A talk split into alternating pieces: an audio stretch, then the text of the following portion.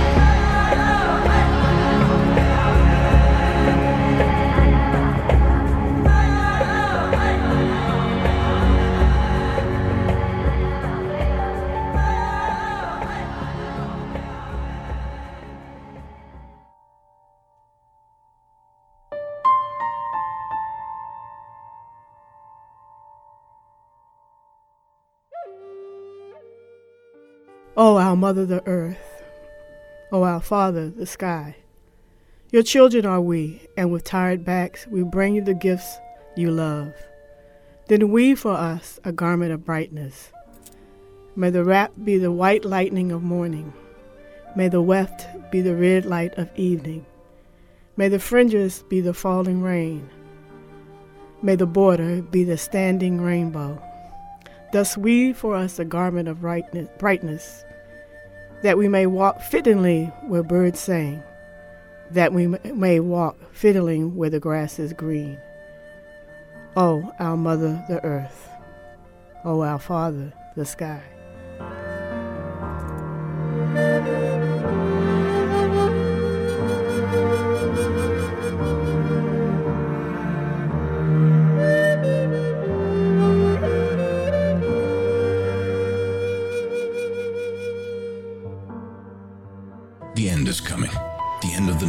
And lies, the end of the chaos and division, the end of the hate.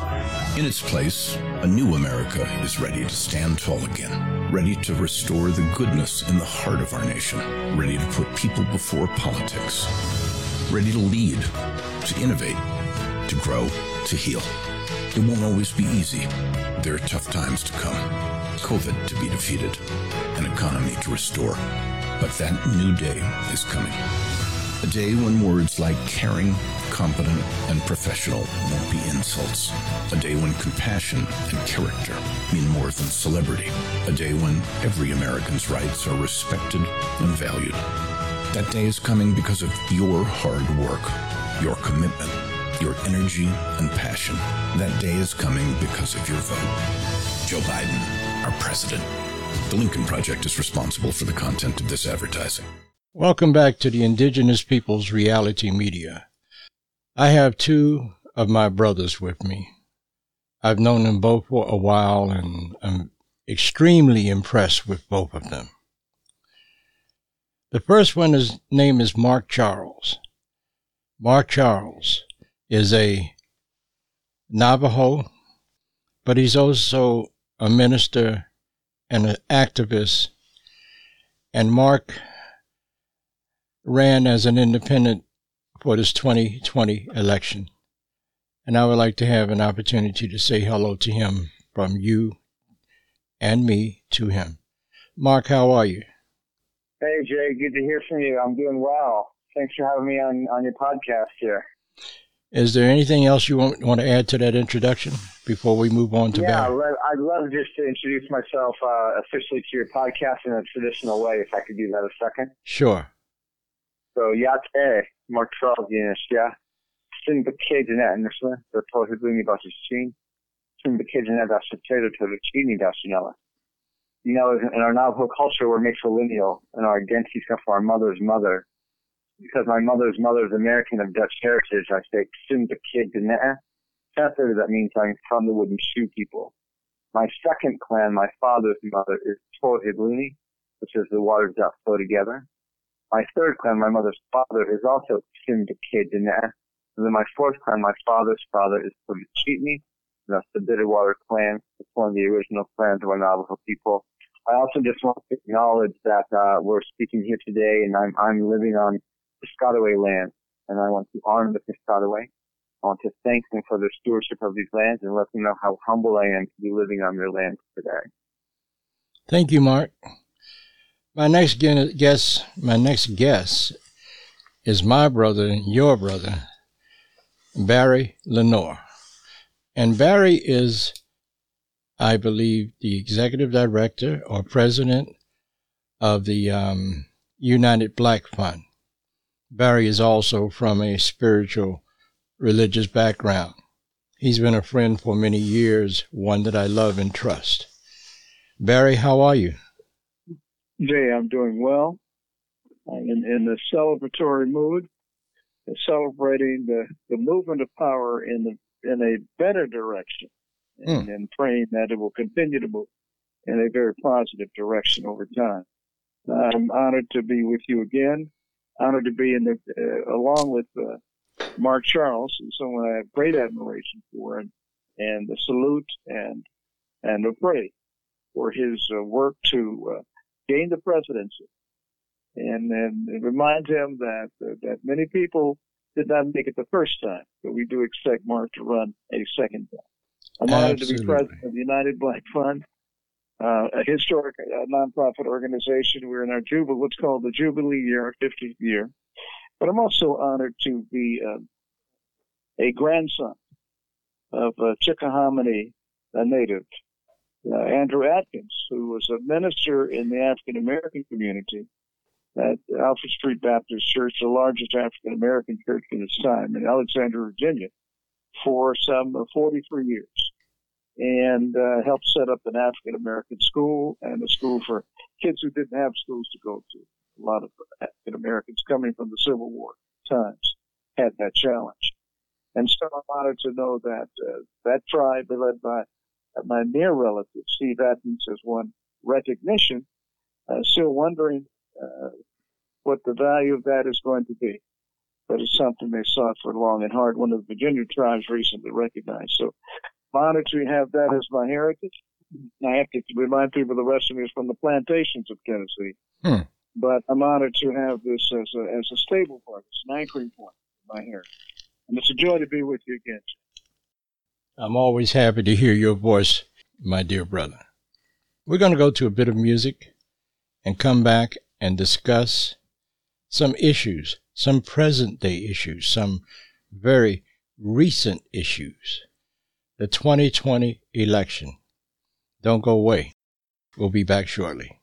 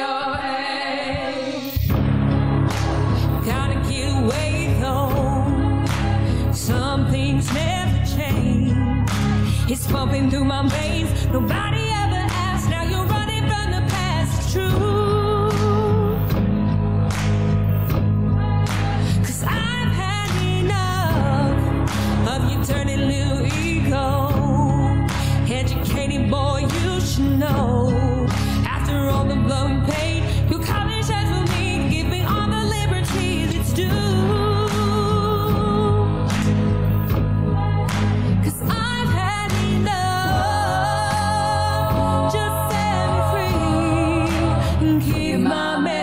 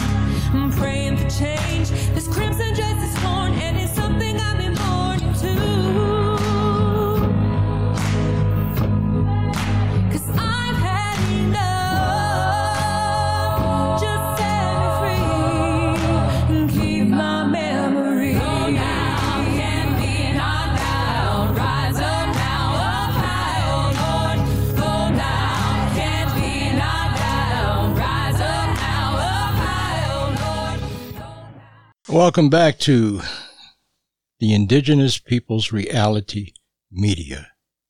I have Mark Charles, who ran for the recent 2020 election as an independent, and my good friend and brother, Barry Lenoir, Lenore, as he's known. Mark Charles, you watched this election because you were an integral part in the election. You traveled all over the country. You won the favor of Indian country. You participated in the Frank LaMere discussion. Tell us about that discussion. Yeah, you know that was one of the. Uh, it was really the the largest and the first national presidential forum for Indian country. There was one back in 2016, but it didn't have um, any of the prominent candidates there. And at this at this forum in Sioux City, Iowa, there were 10 of the top 20 Democratic candidates there, one or two Republican candidates, and I was there as an independent candidate, but also as a Native American candidate uh, from the Navajo Nation.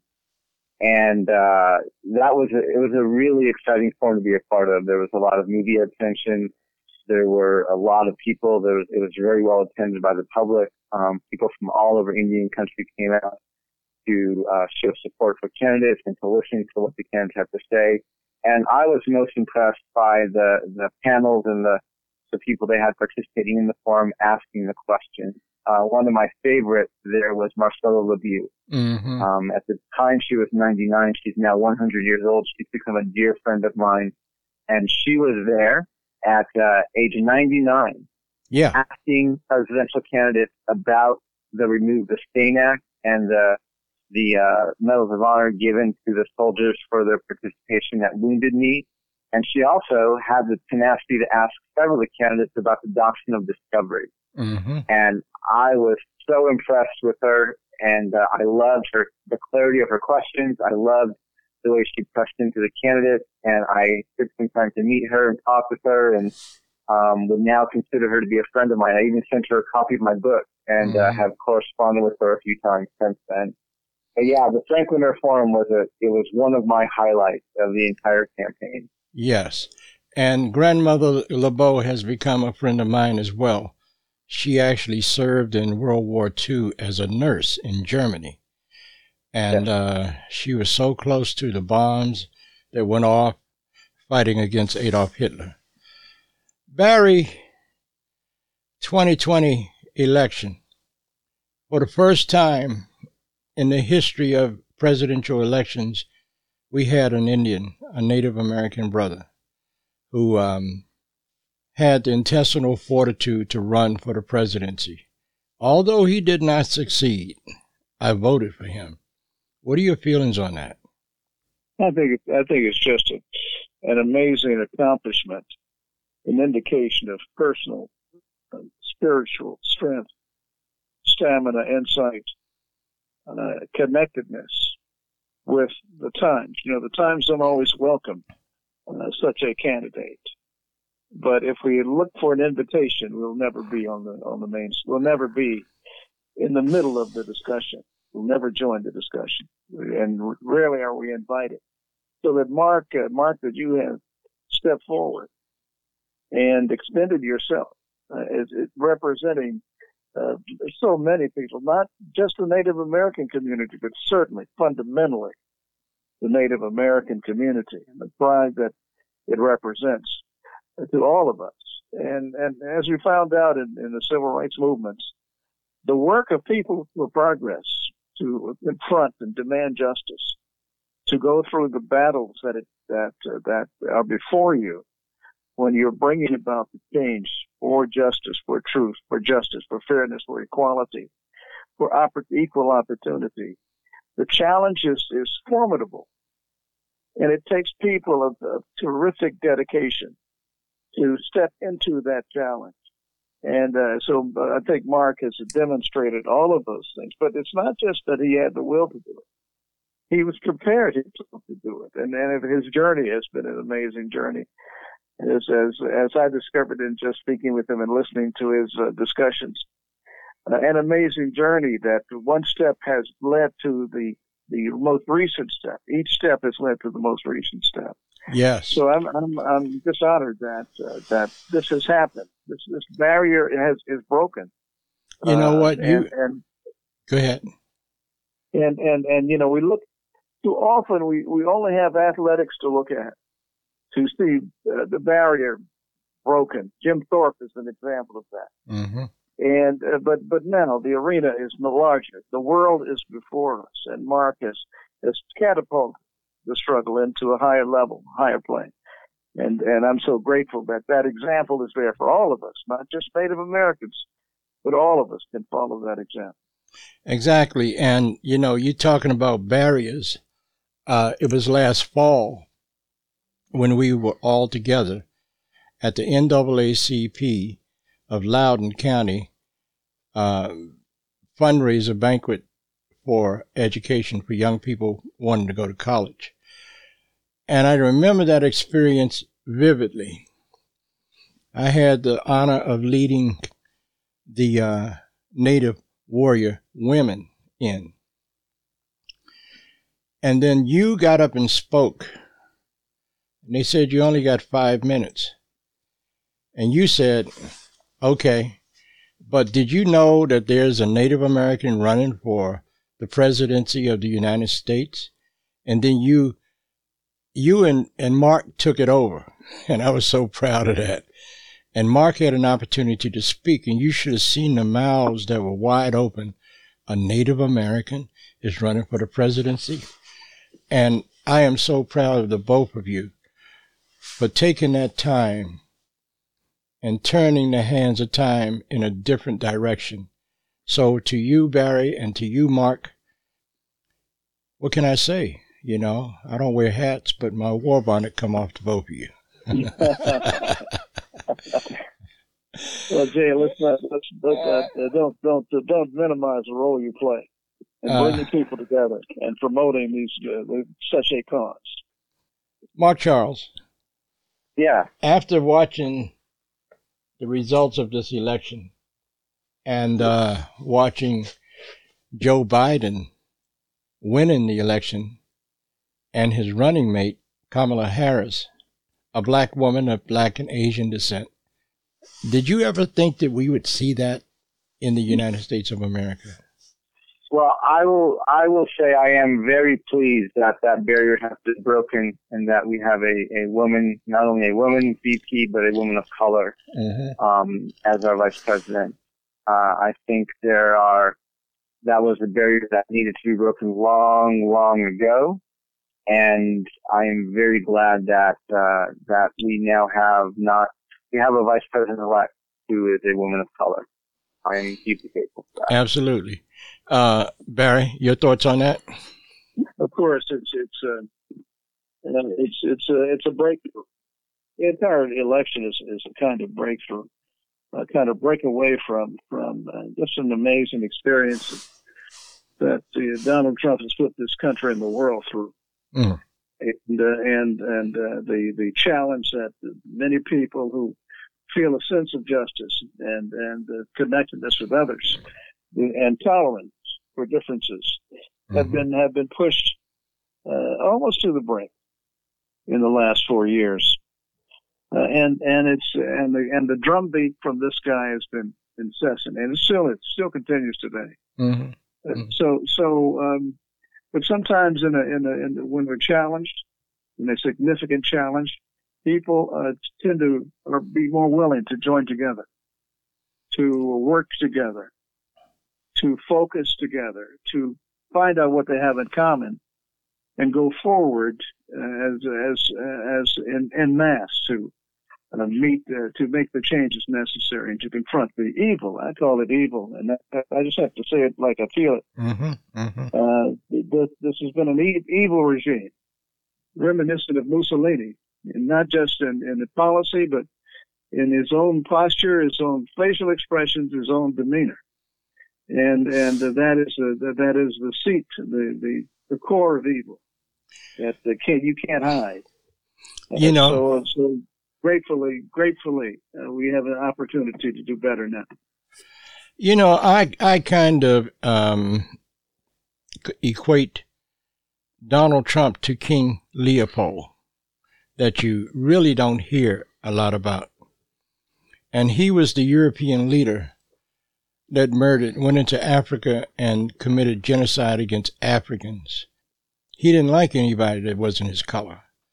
And I look at Donald Trump and I, I see the same resemblance not only of ignorance and stupidity and mental illness, but a person that don't like anybody that's darker than him. You know, we've been fighting this racial thing ever since the conception of the United States of America, with the Europeans coming over here and invading us and and killing us, and then having the audacity to go to Africa and steal our black brothers and sisters and bring them over here and get them to do the work that they were too lazy to do and enslave them. What are your thoughts on that, Mark? Well, you know, as I've been saying, not only through my campaign, but well before that, you know, I, I wrote a book on the doctrine of discovery, on settling truth, the ongoing dehumanizing legacy of the doctrine of discovery, and lay out how this doctrine has been dehumanizing to especially African people and Native peoples, those indigenous to Turtle Island, and implanted some values into our country which are actually shared. They're bipartisan values. I've been pointing out since 2016 that the primary difference recently between the Democratic and the Republican parties has been one versus implicit racial bias versus explicit racial bias. So when uh, I think it was last a week ago, you know, on Saturday when it became apparent that um, Donald Trump was going to lose the election and it was called for Joe Biden, I will agree. I I breathed a sigh of relief. I was grateful that Donald Trump was not reelected. Um, I think he has been a more than a challenge. Um, he has been detrimental to our nation and has done detrimental things to our democracy. However, I also was very, I guess I would say, bewildered by the euphoria around the election of Joe Biden. Um, while I'm glad Donald Trump is no longer going to be in office, Joe Biden is not going to bring about radical change. We, we can't miss the point that Joe Biden did not attend either of the Native American forums. True. We had 10 presidential candidates who came and campaigned directly to Native people. Bernie Sanders was there, Elizabeth Warren was there, Kamala Harris was there, even uh, Marianne Williamson and uh, Julian Castro was there. I was there, and Joe Biden did not come to the first one, and even the second one when the impeachment files were going on, impeachment hearings were going on. He did not attend that one. Most of the of the candidates attended that one virtually, but Joe Biden didn't even do that. He sent a Hmm. letter. hmm And so it was deeply disappointing that he did not campaign directly to Native people throughout this election where Native America actually stood up and demonstrated how important our voices are in presidential politics. I think, yes, it's good that Donald Trump is out of office. I do not see the reason for euphoria that Joe Biden is now in office because he made it very clear throughout his entire campaign that he was going to be the status quo candidate. He was not going to go for, too far to the left. He was not going to be very progressive. He was not going to go out of his way to do anything with with the systemic racism problems that we're facing, you know, after the lynching of George Floyd. Joe Biden suggested we train officers to shoot people in the kneecaps instead of in the instead of in the chest. We all know that's not going to fix the problem. When we looked at the environmental policies, Joe Biden promised the oil industry that he was not going to ban fracking. Hmm. He wasn't going to go that far to go. So he he wrote he built a very broad coalition of primarily moderate white voters from both the left and the right, and he assured them that he was going to be status quo. And as much as I appreciate that Senator Harris, or now Vice President-elect Harris, is a woman and a woman of color, when you look at her legacy as a uh, attorney general in California, she also made it very clear when she was attorney general. So Joe Biden, like she was actually helping Ken to put on paper the Law Enforcement Act of 1994 that exacerbated mass incarceration. And Attorney General Harris was enforcing that bill and actually using it to put people of color into prison. Yeah. And uh, when you look at, at her, when I when I actually did the research and looked at her legacy as Attorney General, it made sense to me why Joe Biden chose her as his running mate, because she's demonstrated that while she is a person of color, and while she would like to see a lot of some of these changes made, she's also made it pretty clear that she is not going to be the one to stand up and actually in one podcast they said turn the table over herself. Um, she will sit around the table and she'll bring some change to the table, but she's not going to help flip the table over and Okay. and actually usher in the changes, the radical changes that we need to make. And Uh-huh. so this is this is the challenge I think we're facing now is where I've been telling people throughout the second half of my campaign, if you protested police brutality or the environment at any point in the last 12 years, you should be fully prepared to protest them in the next fall. Because the Biden administration is not going to do anything that radical or that different from what's already been done. Okay. My next question is to both of you, and we start with Barry. Barry, ever since Bill Clinton was the president and he signed this crazy, stupid immigration law into effect, they have been deporting people out of the country. And one of my pet peeves is how do you ask someone to raise their right hand and take the oath to protect the United States Constitution and the people of the United States. And when they do that, they come back and the US government basically throw the majority of our veterans away. The veterans that I speak of of those that were not born here in America. But they took the oath, they went to combat, they protected this country, they protected our lives. And to come back only for them to be deported to other places in the world. And the, the group that I'm talking about, about the people that come from south of Tejas or Texas, I have very close friends and brothers and sisters that have been deported because they weren't born here in America, but yet and still they went and fought for America. I'll start with you, Barry. What's your thoughts on that? Yeah, there's a, there, well, there are many thoughts. It evokes many thoughts. Let me, let me first tag team on what Mark had spoken about, uh, about the new uh, persons coming to power. They both come with a, a great deal of baggage historically. Uh, Joe Biden, his first surfaces in my mind as, a, as one of the uh, persons who assaulted Anita Hill in the uh, Clarence Thomas hearings after Justice Marshall had passed and they had promoted uh, Clarence Thomas through a series of uh, up the ladder you go uh, promotions, appointed him to, nominated him for the Supreme Court, although he had no uh, judicial experience, hardly any judicial experience. Uh, and Anita Hill had challenged that nomination, and of course, uh, Joe Biden was with the group that uh, insulted and assaulted her in, in those hearings. Uh, he also uh, celebrated the, the, mandatory sentencing provisions of the legislation that came out of Congress that that resulted in judges not having the discretion hmm. in sentencing, and and and not and losing that discretion is one of the uh, valves that that opened up the prison doors and poured uh, particularly uh, young black people into the horrors of any prison experience. Uh, Joe Biden celebrated that, those rules.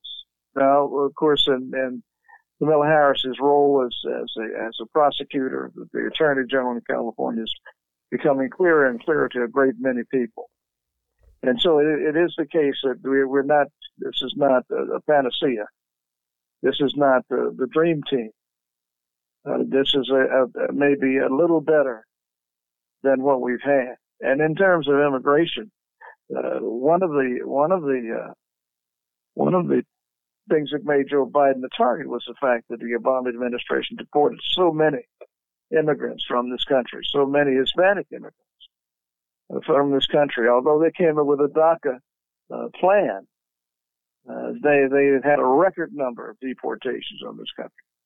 Uh, but but I but it's that's not that in itself is not enough here comes a guy who has who is a hard liner on immigration.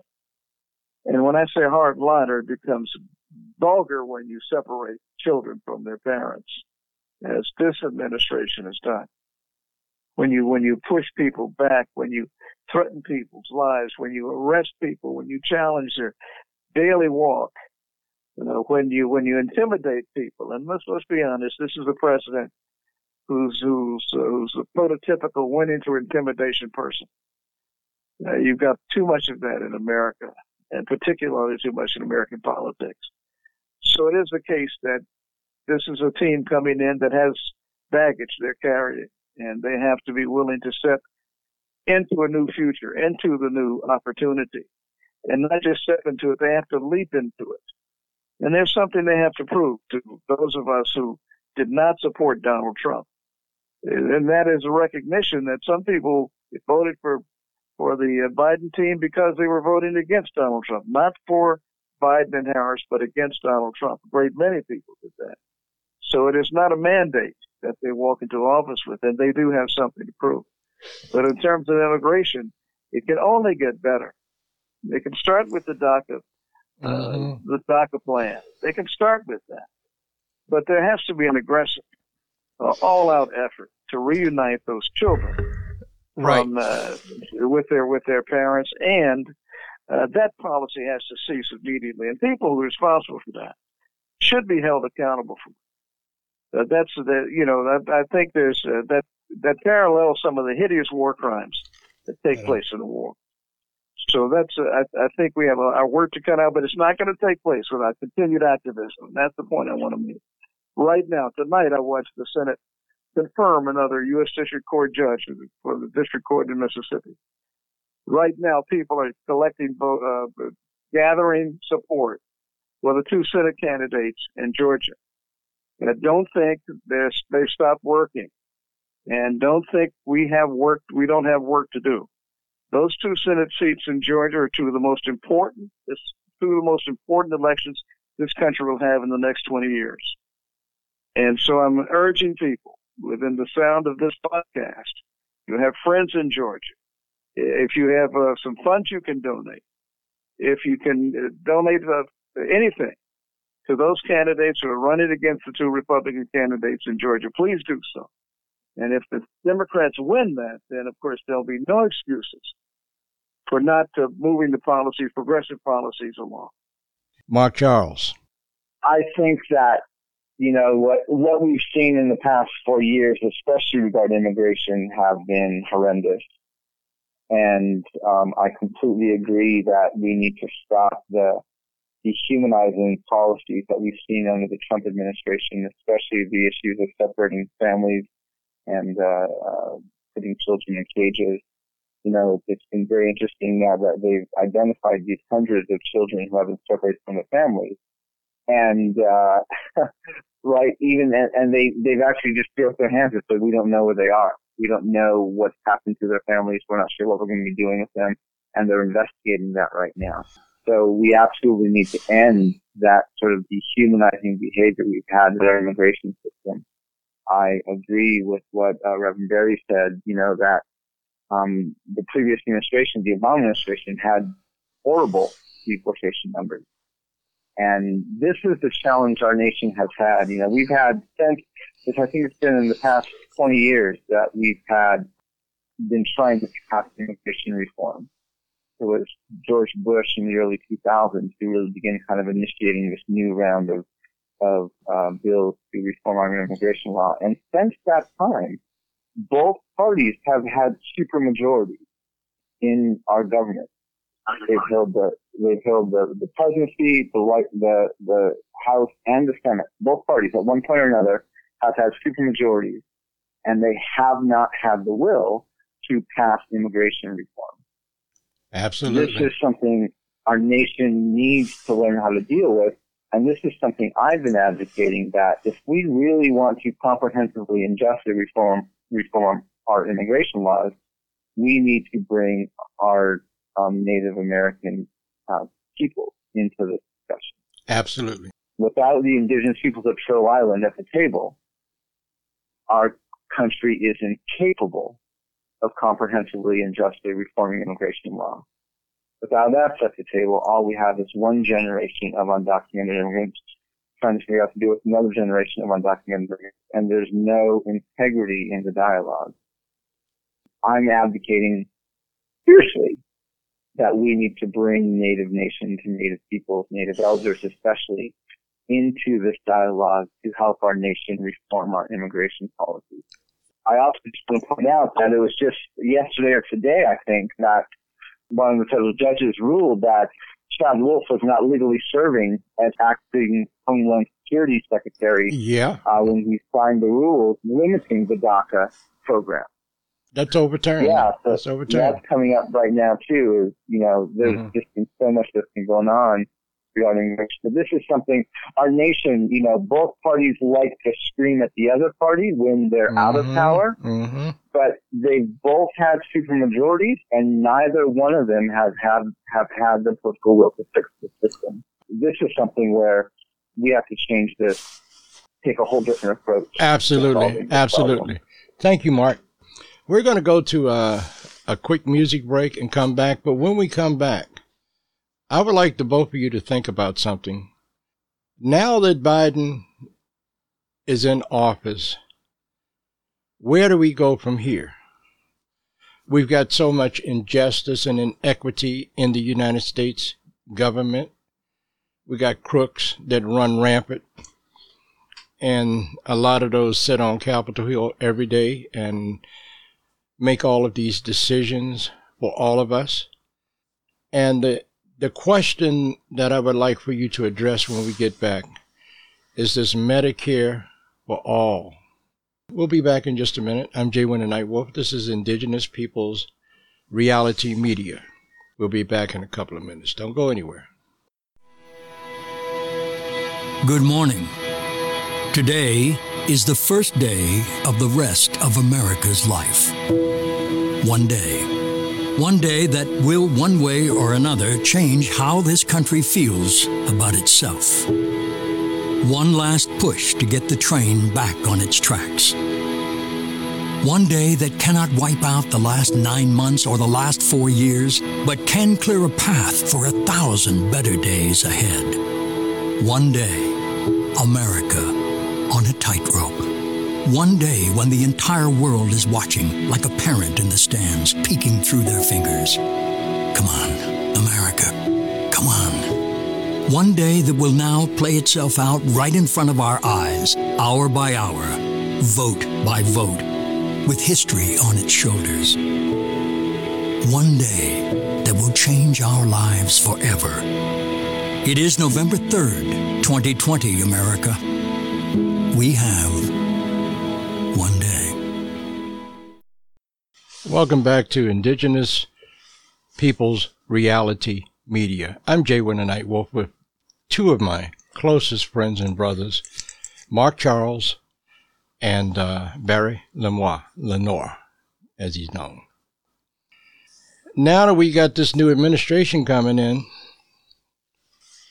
and America is on the brink of starvation, people are out of work, people can't feed their children, they can't pay their bills, and it's all because of this President Trump, his ineptness and inability to deal realistically with this COVID 19 coronavirus.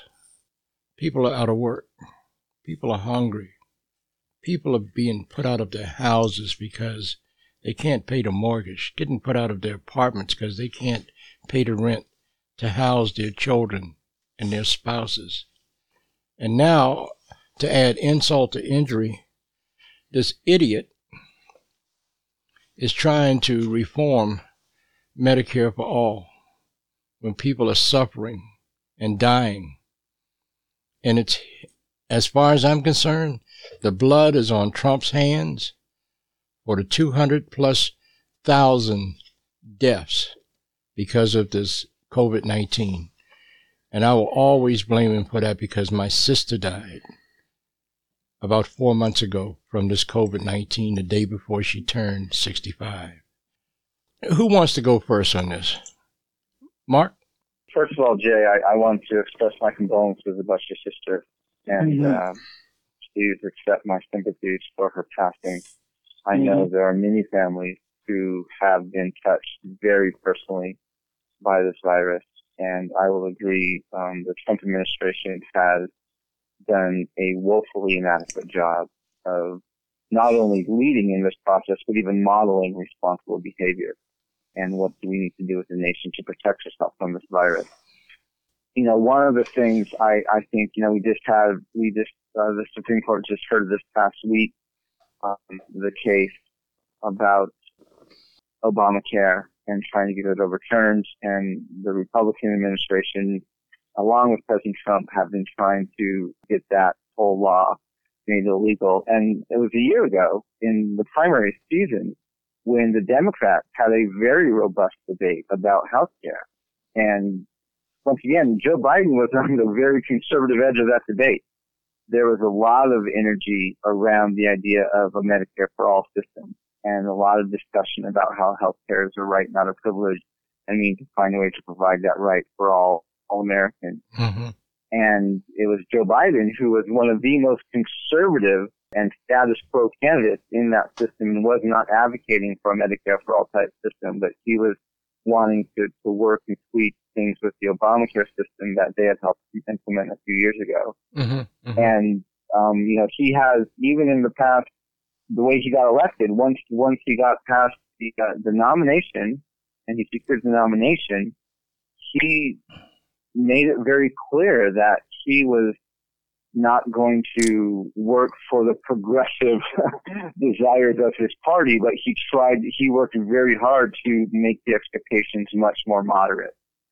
And so he is pressing hard for uh, working and strengthening the Obamacare um, package, but has been quite clear he's not looking at the policies that Bernie Sanders was advocating and that were very popular among most of the Democratic Party, um, especially the younger people and more progressive edges of that party. Absolutely. So, so yeah, we need to, we absolutely, we need to have a very robust debate on what does it mean that healthcare is a right and not a privilege. And we need to look at some very intentional and distinct action of what we can do, especially during a time of a global pandemic like we're in, to make sure that nobody's going to be left out in the cold regarding their health care just because of they can't afford it. Right. Barry, you can jump in on this. You know, I, I know you got some feelings about this because we've talked about this before. Yeah, just to, just to, uh, you know, I was, I was recalling as Mark was speaking the you, the absolute euphoria we felt when uh, Barack Obama was elected uh, president of the United States the first time around, and and and very few of us in, in our celebration and our joy saw what was coming right down the road, uh, and and the great challenge he would have working with those other people who share power in Congress to get something done. The one thing he was able to do was the was the Affordable Care Act, which which which people facetiously named as Obamacare, and and uh, I say facetiously because uh, at that time uh, the the opposition to Obama rarely called him President Obama. They just simply emphasized the African sound of his name, and I think that's that's part of the left and subtle uh, uh, digs that people make uh, in in Washington D.C. toward one another. It's not one-sided. So we felt euphoria. Within two years, the Democrats had lost the the uh, control of the Congress, of the House of Representatives, and after that, uh, President Obama could hardly get uh, pencils sharpened through those through that mob, and it was a great disappointment and great frustration for all for most of us. Right? I think you can recall the Tea Party movement Oh, yeah. about the taxes and, and everything, uh, many of the things they tried to get done, uh, simply could not uh, move downfield. When I look at this, this moment in time and after this election and people are feeling euphoric as well, but, uh, when you look at the numbers, you, you realize that there's only a five million dollar, uh, five million person shift between these two candidates. Both of them got over 70 million votes. Uh, 150 million people participated in this election, hmm and there's a 5 million vote shift between them.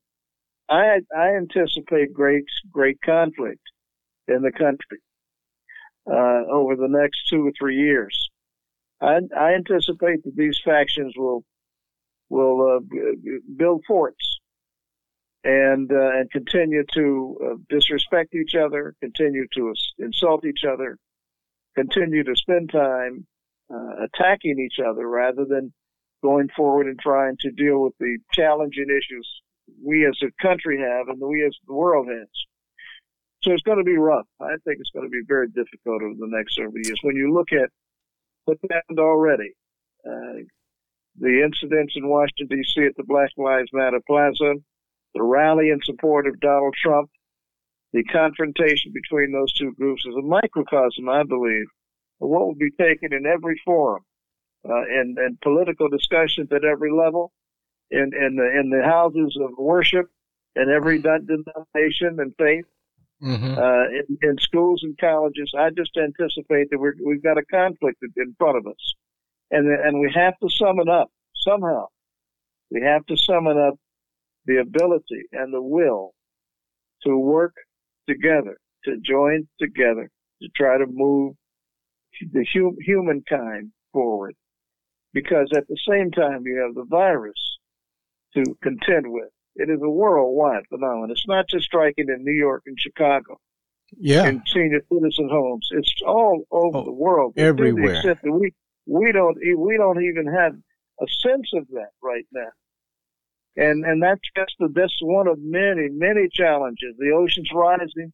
How many people live along the seacoast all over the world who will have to be dis- will be displaced? Who Mhm. are displaced? They're being displaced in in New Orleans right now. Right. They're being displaced in Miami because of ocean ocean runs. Look at the voracious storms that are that are roaring across the communities. Look at the fires all over the world. Some set intentionally, some clear cutting forests Look at the forest dwindling. I mean, this is a we've got a bag full of things, serious problems to deal with, facing us, coming our way.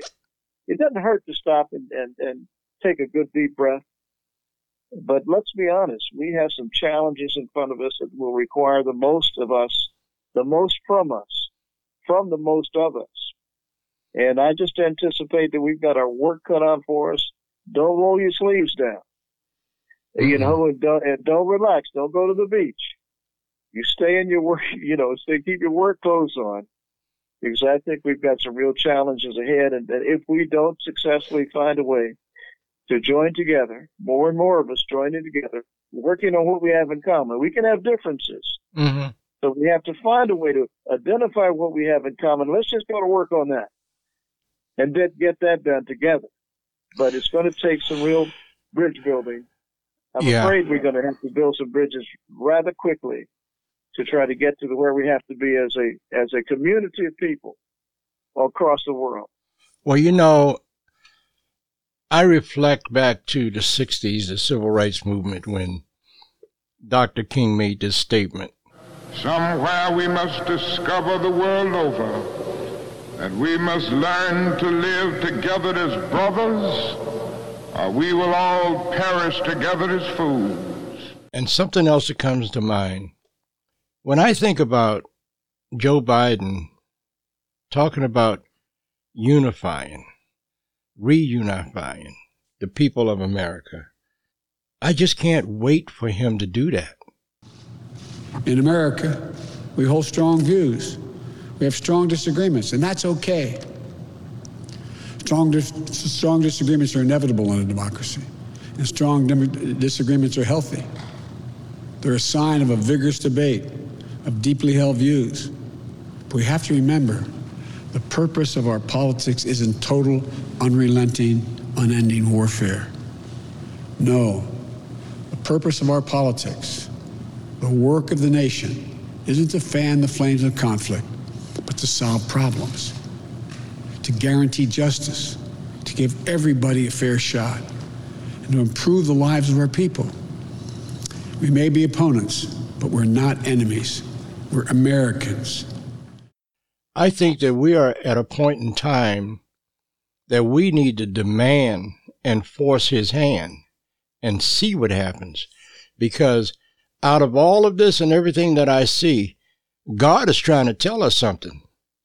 That if you don't get this right, I'm just going to wipe it all out. And you won't have a chance to get it right. And I'll start all over mm-hmm. again. Maybe I'm being oh Okay, harsh.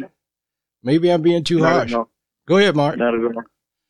Well, let me go back to this. You know, one of the reasons I ran for president in this last election was because I wanted to call the question. I had come to the conclusion that neither party was willing to deal with our issues at a foundational level. And my goal was to call the question of do we want to be a nation where we the people truly means all the people? And unfortunately, I feel like with this election, we haven't answered that. And I know for a fact my campaign did not get heard nationally. And I know for a fact that neither Joe Biden nor Donald Trump were willing to deal with our issues at a foundational level. Mm-hmm.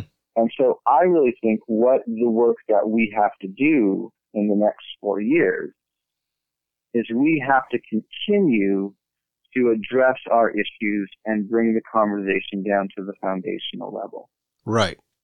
Joe Biden, you know, one, one of the telling signs of Joe Biden is he likes to misquote the Declaration of Independence. Mm-hmm. He likes to say, we hold these truths to be self-evident that all men and women are created equal. That sounds beautiful. It sounds inclusive. That's not what the document says. And when you misquote it, even though we haven't fixed the problem, Mm-hmm. that means you're not willing to acknowledge the problem is there. It was in 2020, it was less than a year ago that Virginia ratified the Equal Rights Amendment. Hmm. And yet it, it, they became the 38th state, giving us the, the, the two thirds majority of all states to ratify it, yet it did not become an amendment because the the passage for it, the time allotted had expired. And so it's 2020, and we as a nation still have not decided that we want to constitutionally protect the rights of women as equal to those of men. And now we've just elected a president who is not going to say, let's change that. He's going to just misquote the document. Hmm. And, and so what this means is he's not going to be willing to deal with it at a foundational level. Yes, I'm very grateful he has a, a, a, a woman who is his vice president. I'm deeply grateful for that. But we have to change these things at a foundational level. And we have a president who's not willing to acknowledge that our foundations have some serious problems. And so the work that I'm seeing, and I, I told this to my, my daughter the other day when she was asking how I felt about Joe Biden being elected president. I said, well, if I'm honest, I'm going to sleep better at night, right? Because the, the, the explicit destructive president is out of office now. Right. I'm going to sleep better at night, but I'm going to have to work harder during the day because our nation now is when President Trump was in office, we as a nation were much more able to acknowledge we have some systemic level problems and we're willing to talk about it and address it. What I'm quite certain will happen now is that with Joe Biden in office, we're going to try to just gloss over those problems and it's going to become much harder to actually bring them up into dialogue and to get people to look at them Absolutely. because and, and so this is the work we have to do. This is the work, and, and I'm committing my the next two years of my life to continuing to try and create a common memory, to continue trying to teach about the doctrine of discovery, and to continue to try to expand the, the, the energy and the base of, of people that we had supporting our campaign and then we want to look at what we're going to do for 2024. But for the next two years, I'm I'm going to have to work harder in the next two years than I did the entire past four years Absolutely. because our country is now going to try and forget the fact that we are systemically racist, sexist, and white supremacists. Okay. And I was very happy about two things to see your nation, the Navajo Nation, step up and say, you know, we've had enough of this crap. But Barry, I am extremely happy that you brought up the issue of climate change. I didn't hear much about that during these campaigns. Or maybe I missed something. Maybe I wasn't listening to CNN or MSNBC when they were talking about it. So the deal of climate change is a deciding factor whether any of us, members of the human family, are going to be able to live on this earth. hmm Yeah, I, I, I'll say that I don't think either candidate, and I suppose the people that were assessing the attitudes of the voters, felt that climate change was an issue that would resonate in this election. Uh, at least not more so than, than the economy and, and COVID. And so it, it, kind of got some marginal mention, footnote mention type. But you know, I'm, I'm thinking about again, going back in my own life's experience, one of the great moments of my life is to be at the March on Washington to hear uh, the uh, the great many uh, outstanding messages that came that day, and especially the Martin Luther King "I Have a Dream" message. Only to to wake up six weeks later to the bombing of a church in the South, where where little girls were were brutally uh, Murdered. Murdered. Yes. six weeks after six weeks after I Have a Dream speech. Right. And I'm a product. I'm a product of those times. A product of of the assassination of Martin Luther King in 1968, followed rapidly Mhm. by the assassination of Robert Kennedy, Mhm. uh, and and uh, the, the uh, someone pulling the switch to elect uh, Richard Nixon. I was at the march from Selma to Montgomery, Mm-hmm. Uh, I was at that march, and one of the things that encouraged, and these are these are tumultuous times, 1965, 1963, 19. These are tumultuous times in this nation. But at that march from Selma to Montgomery, I was encouraged. Many of us were encouraged because of the the kind of people that came out, left their communities all over the country to come to that to join that march and go into Montgomery, Alabama to support voting rights when when uh, the, several days earlier uh, Jimmy Lee White uh, Jimmy Lee Jackson had been shot dead and Mm-hmm. and uh, Reverend Reverend Reeb from Washington D.C. All Souls Church in Washington D.C. Mhm. had been brutally beaten to death trying to register people to vote.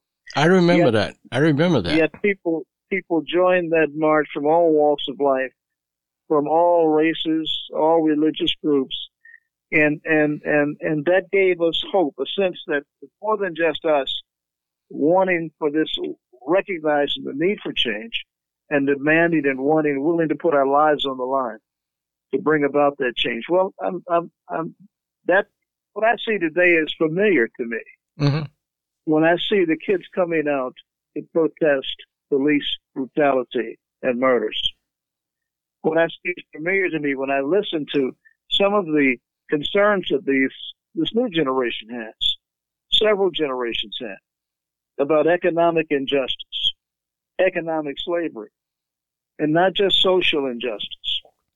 And I'm encouraged that those young people are driving some of this agenda today some of the agenda, police reform, driven by the young people in the streets, responding to, thank God, whoever invented the, the cell phone, responding to videos of police actions that's been taking place for centuries in this country against uh, against minorities, against Okay. women, against youth, I'm against gonna. people of other races. Okay, And so, and so I'm encouraged, and I think we we can hope that group continues to be active. We support that group, those young people who are actively seeking to change in this country. Thank you, Barry. We only have seconds left. So let me do this. Mark, in 30 to 45 seconds, can you give us a closing thought? my closing thought is it's great to be on your show, Jay. We have a lot of work to do. I, I want to go back to a quote I use frequently throughout my campaign. And we have to do this even now as much as we had to do it for the last four years. We need to create a common memory. As um, was said Mm-hmm. uh, by George Eras- Erasmus, what common memory is lacking, what people do not share in the same past, there can be no real community. If we want to build community as a nation, we have to start by creating common memory, which means we need to teach our history. Thank you we so much. We need our nation to understand what we're standing on so that we can address it at a foundational level. And we need to do that now just as much as we have to do it for the past four years. Thank you, Mark. Barry? I'll thank you for this opportunity to share my thoughts and to and to grow from the thoughts that have been shared on your program. Uh, I'll, I'll I'll close with uh, an expression used by Dr. Calvin Lowe, like the founder of the organization I lead. And Calvin would say, "If it is to be, it is to me." It's just a message to say to people, "Listen, there's something you can do. There's a role for you to play." The things that you want are within your reach but they won't come to you. There's things you can do. Organize, work with others, work to get the things that you know to be just and right, not just for yourself, but for all mankind. If it is to be, it is up to me. Thank you so much, Barry. You guys don't go anywhere. Um, we're going to have to do a part two of this in the near future. Okay? Will you guys come back? Oh, absolutely. All right. I love it. My closing thoughts.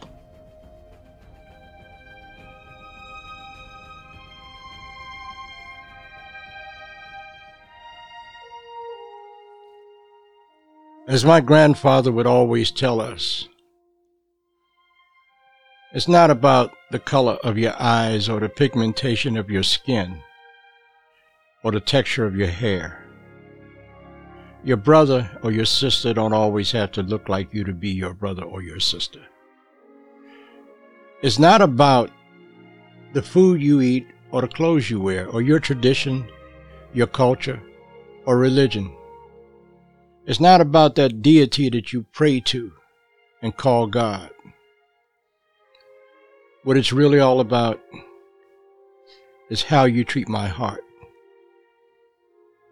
Until the next time, I'm Jay Winter Nightwolf, and this has been the Indigenous Peoples Reality Media. I hope to talk to you again soon.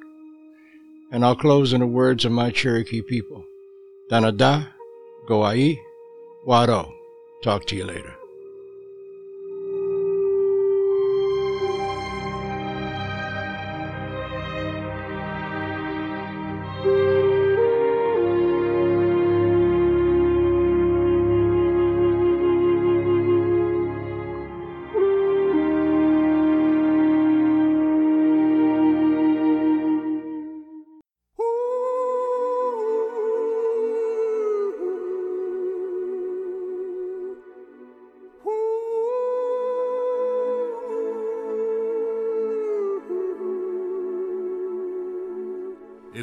White man wants to live in peace with the Indian, he can live in peace. There need be no trouble. Treat all men alike. Give them all the same law. Give them all an even chance to live and grow. You might as well expect the rivers to run backward as that any man who was born a free man should be contented when penned up and denied liberty to go where he pleases. We only ask an even chance to live as other men live. We ask to be recognized as men. Let me be a free man, free to travel, free to stop, free to work, free to choose my own teachers free to follow the religion of my fathers, free to think and talk and act for myself.